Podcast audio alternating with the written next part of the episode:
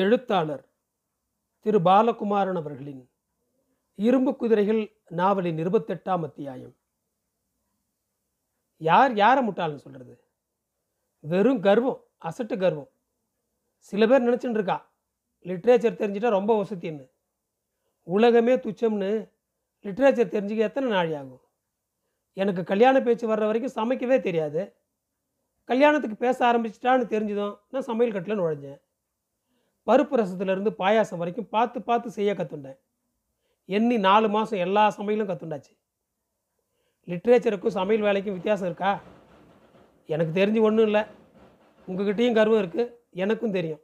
அதனால தான் அவள் முட்டான்னு சொன்னதுக்கு மாஞ்சி போகிறேன் முட்டாளாக இருக்கிறதோ கெட்டியாக இருக்கிறதோ டெம்பரரி பார்த்த அரை மணியில் ஒரு ஆம்பளைய முட்டாள்னு சொல்லணும்னா எத்தனை நெஞ்சுரப்பு இருக்கணும்? ஆம்பளையே வேண்டான்னு நினைக்கிற பொம்மநாட்டி போல இருக்குது அதனால தான் சுரீர்னு கோபம் வர்றது.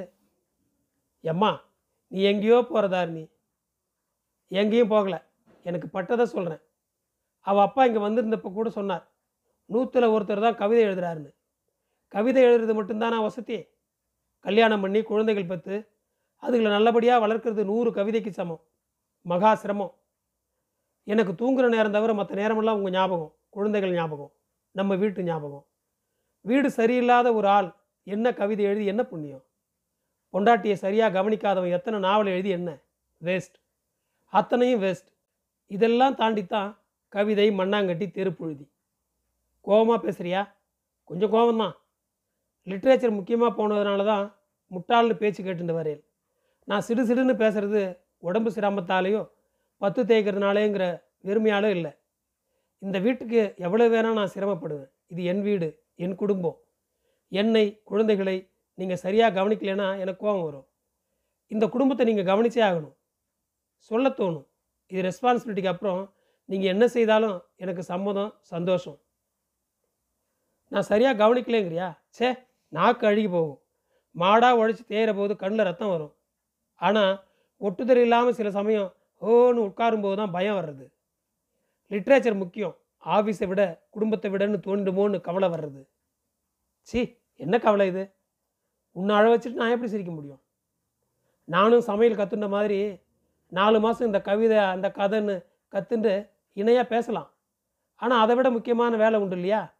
ரெண்டு பேரும் கவிதை கதைன்னு போயிட்டா குடும்பம் ரொம்ப சிரமப்படும் இல்லையா? விஸ்வநாதன் வாய் விட்டு சிரித்தான். நான் போடு போடுற? நாலு மாதத்துலேயும் லிட்ரேச்சரா? சரி நாலு வருஷம். அப்புறம் என்ன செய்யறது? அந்த பொண்ணு நாலு வருஷம் பொறுத்து என்ன செய்யும்?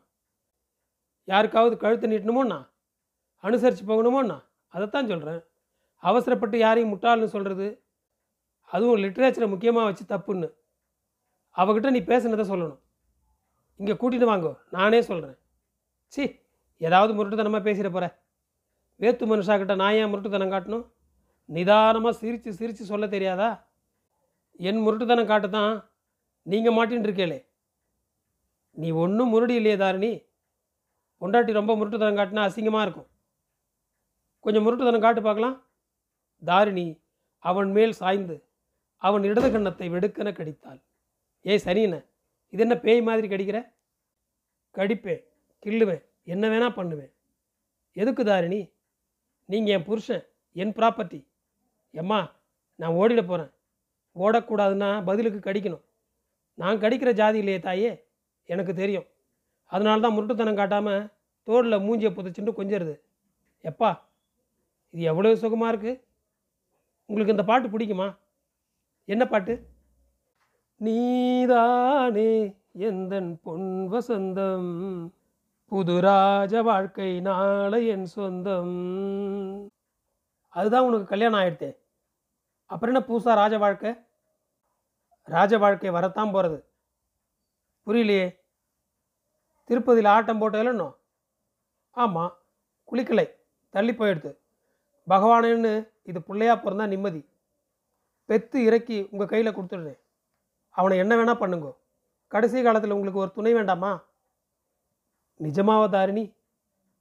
எனக்கு துணை வேணும்னு தான் வில்லவரம் கேட்குறியா உங்களுக்குள்ள ஆயிரம் ஆசைகள் கவிதை கதை சினிமான்னு தீர்த்துக்க முடியல. குடும்பம் வந்தாச்சு. அவனுக்கு சொல்லிக் கொடுங்கோ. போய் சினிமாவில் தள்ளுங்கோ. முட்டி மோதி வெளியே வரட்டும். பெரிய ஆளாக நிற்கட்டும் அந்த சந்தோஷமாவது வேணும் இல்லையா உங்களுக்கு? Thank you Dharani. நீங்களும் வேண்டிக்கோங்கண்ணா. பிள்ளை வேணும்னு. குலம் தரும் செல்வம் தந்திடும். அடியார் படுதுயராயின எல்லாம். நிலந்தரச் செய்யும் நீள் வீசும் பருளும் அருளொடு பெருநிலமளிக்கும். வலம் தரும் மற்றும் தந்திடும். பெற்ற தாயினுமாயின செய்யும். நலம் தரும் சொல்லை நான் கண்டு கொண்டேன் நாராயணாவென்னும் நாமம். படுக்கையில் தாரிணியை அணைத்தபடி விஸ்வநாதன் பாசுரம் சொன்னான். பாரமெல்லாம் எங்கேயோ இறக்கி வைத்துவிட்டு மனைவியை சீராட்டினான். சீராட்டிய களைப்பில் தூங்கிப் போனான். டிரைவருக்கு நாற்பது ரூபாய் பேட்டா. பரோட்டா குருமாவுக்கு காணாது. அப்புறம் குடிக்கிறது எங்க? குட்டி தேடுறது எங்க? பேட்டா துட்டில் தான் குடித்தனமே நடத்துகிறானுங்க எல்லா டிரைவருக்கும் சம்பளம் இருநூறு முந்நூறு தான். பேட்டா துட்டு சேர்த்து ஆயிரம் பார்க்கலாம். நடுத்தரமாக வீடு நடக்கும். வீட்டில் எல்லாத்தையும் கொடுத்துட்டா வழி செலவுக்கு எப்படிங்கிறியா? திருட்டு டீசல் துட்டு மேல்பாரம் ஏற்றின துட்டு ஹால் டிக்கெட் ஏற்றிக்கிறது இதில் தான் டிரைவர் கிளீனர் சாப்பிட்றது குடிக்கிறது மற்ற ஆட்டம் எல்லாம். இப்போ தொட்டியை மூடிட்டான். துளை போட்டு எடுத்தவன் நின்று வெட்டிடலையா? ஊரில் தொட்டி இடத்துலையும் ரைடு பண்ணிட்டாங்க. பாதி விலைக்கு டீசல் எங்கேயும் கிடைக்கல. அதில் தான் டிரைவருக்கு துட்டு. மேல் பாரமும் எல்லா நேரமும் ஏற்ற முடியுமா? பாதி வண்டிக்கே லோடு கிடைக்காத போது மேல் லோடு எங்கே ஏற்றுறது திருட்டு டீசலில் தான் சுழுவாக துட்டு மிஞ்சி நிற்கும். துட்டு இல்லைன்னா எவனுக்கு வண்டி ஓட்டத்தில் பிடிப்பு இருக்கும்? சரிதான் போடான்னுட்டு பாதி பேர் நாட்டுப்புறம் பார்க்க போயிட்டான். வகுத்துக்கு இல்லாத டிரைவருங்க தான் ஓட்டுறாங்க. அவங்க பத்து பேர் சேர்ந்து தான் லாரி ஓனருக்கு பெட்டிஷன் எழுதுகிறாங்க நம்ம வடிவேலில் அவர் கடையில் தான் கூட்டம். உங்கள் அப்பா தான் பெட்டிஷன் எழுதுறாரு. நாற்பது ரூபா போகாது பேட்டா துட்டு நூறுரூபாயை மாற்றணும்னு கேட்குறாங்க நூறுரூபா தரமாட்டாங்க. கேட்குறத கேட்டு வைக்கலாமேன்னு தான். அறுபதுக்கு ஒத்துக்குவான். அதுவும் மாட்டேன்னுட்டா ஸ்ட்ரைக்கு தான். ஒருத்தரும் வண்டி எடுக்க மாட்டான். மிஞ்சி எவனா கங்காணி எடுத்தா சர சரன்னு கல் பறக்கும். காயத்ரி வாயை பிளந்து கேட்டுக்கொண்டிருக்க ஒரு வயதான கூலிக்காரன் அவள் எதிரே குத்துக்காலிட்டு உட்கார்ந்து பேசி கொண்டிருந்தான். வடிவேலுவின் சிறிய கடையில் அடைத்தபடி இருபது முப்பது பேர் நின்றிருந்தார்கள். நானு ஐயர் பெட்டிஷன் எழுதி முடித்துவிட்டு முகத்தை துடைத்து கொண்டார். ஐயர் காப்பி சாப்பிட்டு வந்துட்டோம் நாங்கள் எங்களுக்குள்ளே பேசி தீர்மானமாக ஒரு முடிவுக்கு வந்தப்புறம் மறுபடி கூப்பிடுறோம். இன்னொரு பெட்டிஷன் எழுத வேண்டியிருக்கோம். நானு ஐயர் வெளியேறினார். ஏங்க தலைவரே என்னத்துக்கு ஐயரை துரத்திட்ட? அவர் இருந்தால் நாலு விஷயம் உபயோகமாக சொல்வார்ல ஒரு டிரைவர் நானு ஐயர் போவதை பார்த்தபடி பேசினான். சும்மா இருடா எனக்கு தெரியாது. யாரை எப்போ கேட்கணுன்னு ஐயர் மாதிரி ஆளுங்களை எல்லா இடத்துலையும் கூட்டிக்க கூடாது.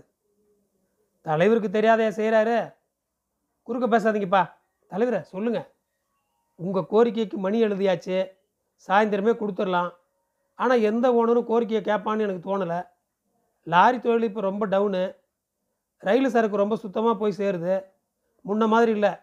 குறைச்ச ரேட்டில் டக்கு டக்குன்னு ரயில்வேக்காரன் பெரும் லோடு தள்ளிடுறான். லாரியை நம்பிக்கிட்டு எந்த வியாபாரியும் இல்லை. அதனால் நாம் ஜெயிக்கணும்னா போராடி தான் ஆகணும். போராட்டம்னா திருட்டுத்தனமாக லாரி ஓட்டுறதில்ல. சொந்த லாரின்னு பொய் சொல்கிறதில்ல மெட்ராஸ் சிட்டியில் ஒரு லாரி கூட நவரக்கூடாது. லாரி டிரைவரு கிளீனர் மட்டுமே போராட்டத்தில் ஈடுபட்டால் போராது கூலி தொழிலாளி நிலைமையும் யோசித்து பார்க்கணும்.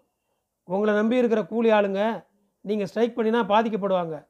நிச்சயம் அவனுங்க லாரி ஓனர் பக்கம் சேர்ந்துட்டா உங்கள் கதி அதோ கதி ஆகிடும் அதனால் இன்னொரு பெட்டிஷன் கூலி தொழிலாளிக்கு சம்பள உயர்வு கேட்டு எழுத போகிறேன் நீங்கள் டிரைவர் கிளீனர் எல்லாரும் மதிப்பு பார்க்காம கூலி ஆளுங்கிட்ட போய் பேசி டீ வாங்கி கொடுத்துட்டு நம்ம நிலைமையை சொல்லணும். ஒட்டு மொத்தமாக போராட்டம் ஏற்படணும். அப்போ தான் ஜெயிக்க முடியும். கூலிக்காரனுங்க ஒன்றும் தெரியாதவனுங்க தலைவரே. நம்ம சொன்னால் புரியுமா? அறியாதவன் தாண்டா போராட்டத்துக்கு முதுகெலும்பு. அவன் தான் உறுதியாக நிற்பான் கூட பத்து ரூபா கிடைச்சா நீ கூட தான் ஆந்திராவில் வண்டி ஓட்டுவ. உன்னை பற்றி எனக்கு தெரியாதா? அப்போ கூலி மேஸ்திரிங்களை கூட்டியாந்து பேசிவிடுவோம். இரவு வெகு நேரம் பேசினார்கள். உரத்த குரலில் விவாதித்தார்கள். இருமல் வந்து சளி பிடித்து மெல்ல ஜுரம் ஏறிய குழந்தை மாதிரி தண்ணி தொட்டி தெரு வேதனைப்பட்டது. நடுநிசியில் ஜுரவேகம் அதிகமாகி முனகத் தொடங்கியது. விடியலின் போது போஸ்டர்கள் தயாராகிவிட்டன. திடீர் ஸ்ட்ரைக் என்று தலைப்பில் அறிவித்தன. கொஞ்சம் டைம் கொடு வடிவேல. காந்திலாலும் ராவுத்தரும் மற்ற ஓனர்களும் வடிவேலுவிடம் முறையிட்டனர். வடிவேலு முடியாது என்று சொல்லிவிட்டான். சாமர்த்தியமாய் போஸ்டரில் தமிழக முதல் மந்திரியின் படமும் வடிவேலுவின் படமும் போடப்பட்டிருந்தன. முதல் மந்திரியின் சம்மதத்துடன் ஸ்ட்ரைக் நடப்பதாய் பிரம்மையை கொடுத்தன. நூறுரூபா பேட்டா கொடுத்தா நான் தலையில் துணி போட்டுக்க வேண்டியதுதான். லாரி வாடகை ஏற்ற முடியுமோ? இந்த நேரத்தில் மூணு வாட்டு டீசல் விலை ஏறினதுக்கே ரெண்டு தடவை தான் வாடகை அதிகம் வாங்க முடிஞ்சுது. நஷ்டத்தில் வண்டி ஓட்டுற வடிவேல புரியாத ஆடாத. ரொம்ப ஆடினா இழுத்து மூடிட்டு போயிடுவேன். காஞ்சா சரியாக வருவானுங்க காந்திலால். மூடிடலாம். வடிவேல் ஆட்டம் பெருசாக போயிடுச்சு. நாலு நாள் தாங்காது. காய்கறி மார்க்கெட் ஜனம் கூச்சல் போட்டால் தானாக இறங்கிடுவானுங்க. துட்டு கொடுக்க முடியாது. வண்டி எடுக்க வேணாம். என்ன வேணால் செய்துக்க. லாரி ஓனர்கள் கூட்டம் கூடி வண்டிகளை பத்திரமான இடத்துக்கு கொண்டு போனார்கள். கூலி ஆட்கள் மனு கொண்டு வந்தபோது காந்திலால் எரிச்சலின் உச்சக்கட்டத்தில் இருந்தான். நன்றி. தொடரும்.